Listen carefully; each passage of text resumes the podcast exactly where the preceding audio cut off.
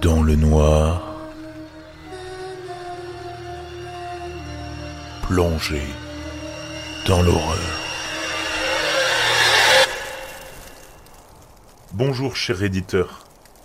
Comme les vacances approchent, j'ai décidé de partager mon expérience en espérant que personne ne puisse s'y reconnaître. Si c'est bien le cas, j'ai bien peur de ne pas avoir solution, et j'espère que vous vivrez pour voir une autre année. Grandir en tant qu'enfant unique avait ses avantages, surtout à Noël. Les jeux vidéo, les cookies, le pudding au chocolat et les deux semaines de congés scolaires étaient mon paradis. Je me souviens que quand j'étais gamin, je m'étais allongé sur le tapis du salon et que j'avais jeté du chocolat partout sur moi. Je me sentais comme le vrai patron de la maison, jusqu'à ce que ma mère me trouve, en train d'étaler les bonbons sur le tapis. J'ai eu la raclée de ma vie. Pendant cette période joyeuse de l'année, mes parents étaient toujours de mauvaise humeur. J'avais l'impression de marcher sur des œufs. Il n'y avait pas de sourire, et pas de câlin chaleureux. Le bonheur était vide de leur corps.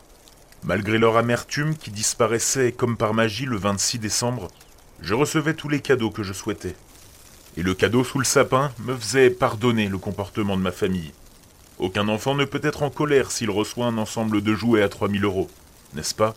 Cet état d'esprit a disparu quand j'ai eu 17 ans. C'était le 23, quelques jours avant Noël, et j'ai eu la stupide idée de tout avouer à mon amoureuse. Dans ma tête, je me disais, on a deux semaines de vacances, alors si elle me rejette, ce sera moins gênant. Inutile de dire qu'elle l'a fait. Et je suis rentré à la maison de mauvaise humeur. Dès que j'ai franchi la porte, j'ai entendu mes parents se crier dessus. L'enfer a commencé. Mais cette année, j'avais décidé d'y mettre un terme. Taisez-vous J'ai crié. Pourquoi vous devez toujours faire ça? Chaque putain d'année. J'en ai marre. Et vous savez ce que je souhaite? Je souhaite être loin de vous jusqu'au jour de votre mort. Je me souviens de l'horreur dans les yeux de mes parents, comme si j'avais tué un type devant eux. Je suis allé dans ma chambre, j'ai emballé mes affaires et je suis parti par la fenêtre de ma chambre. Il ne méritait pas un fils comme moi, j'ai pensé. Je me suis introduit dans la maison de ma grand-mère et j'y ai trouvé refuge. Les premiers jours ont été douloureux. Je mangeais et dormais à peine. Ma décision de déménager semblait puérile, et j'étais prêt à retourner chez moi. J'ai appelé ma mère qui m'a immédiatement crié de ne jamais revenir, et qu'elle était soulagée que je sois enfin parti. Ils m'ont traité de fardeau, d'erreur, et de bien d'autres choses encore. Cela a alimenté ma colère. Je lui ai répondu en hurlant. Elle est devenue silencieuse essayant désespérément d'étouffer ses sanglots. Clic. La ligne téléphonique avait été coupée. À partir de ce moment, j'ai juré de ne plus jamais les revoir. Et je ne l'ai jamais fait. Il y a trois jours, ma tante du côté de ma mère m'a appelé pour que je vienne la voir. Je n'ai jamais rencontré la famille de mes parents. Mes parents ont été reniés par leurs deux familles. La réunion entre ma tante et moi était très gênante surtout parce que tous les cousins de ma mère étaient là.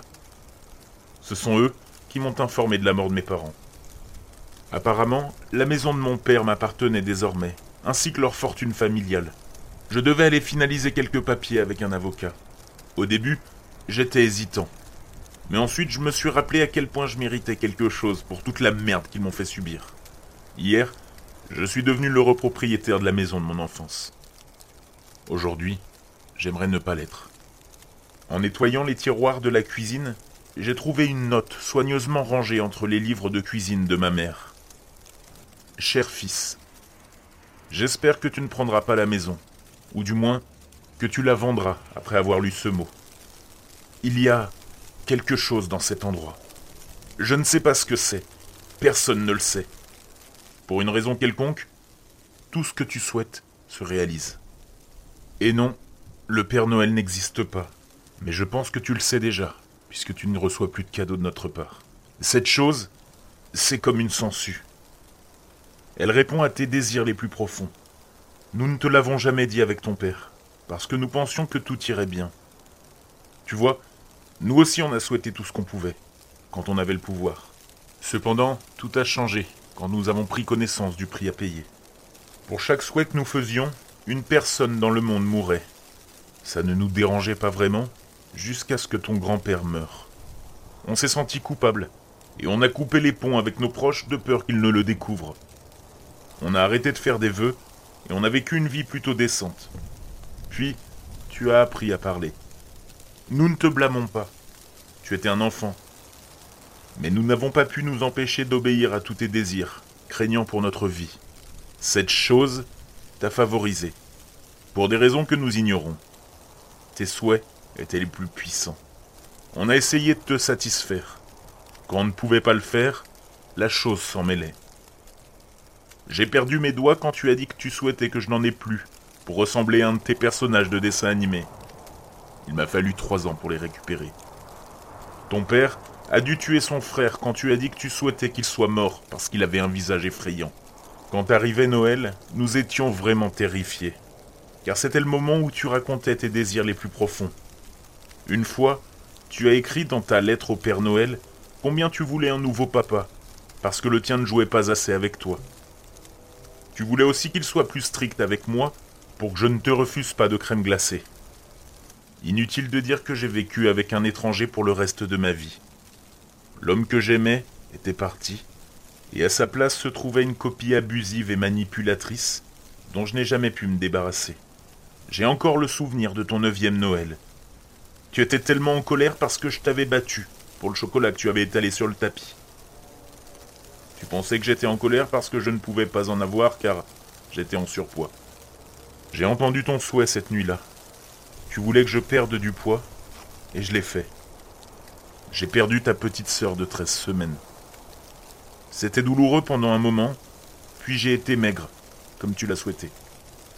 Je voulais te tuer, mais le matin venu, j'ai vu ton sourire radieux quand tu as vu ma silhouette et comment tu m'as offert le chocolat avec ces mots.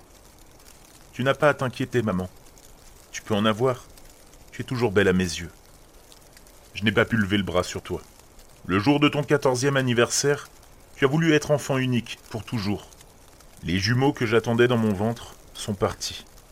Cette fois, la douleur était atroce. Tu t'es énervé parce que j'ai quitté ta fête d'anniversaire et tu as souhaité que je quitte la maison. J'ai passé deux semaines à l'hôtel jusqu'à ce que ton père te supplie de me ramener à la maison. Tu pensais que j'étais sensible et dramatique, alors tu as souhaité que je ne le sois pas. J'ai perdu toutes mes émotions le même jour. J'arrête la lecture. Il y a plus, mais je ne peux pas me résoudre à l'écrire. Pendant toutes ces années, mes parents ont tellement souffert à cause de moi.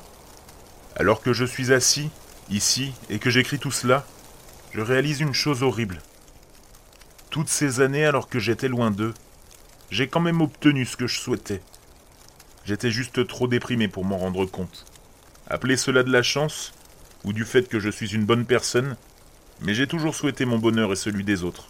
Je pensais positivement.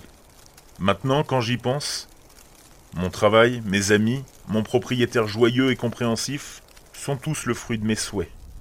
Sauf pour un. Il y a environ neuf semaines, j'ai commencé une thérapie intensive. J'étais rempli de rage et de tristesse. Mon thérapeute m'a suggéré d'écrire une lettre à mes parents, mais de ne pas l'envoyer, juste pour exprimer toute la douleur que j'ai. Et je me souviens qu'en l'écrivant, j'ai souhaité que mes parents souffrent comme je souffrais. J'ai souhaité qu'ils ne soient jamais heureux, et qu'ils ressentent à jamais la culpabilité de m'avoir perdu. J'ai souhaité qu'ils soient désolés pour tout. Mais le pire arrive. J'ai souhaité qu'ils souffrent d'une mort horrible, mais lente, et que leurs âmes ne trouvent jamais la paix. J'aurais voulu qu'ils soient torturés dans le sous-sol, détail par détail. J'ai souhaité qu'on les laisse pourrir là. Et maintenant Maintenant, je suis terrifié à l'idée d'y descendre, car je ne sais pas exactement ce que je vais y trouver.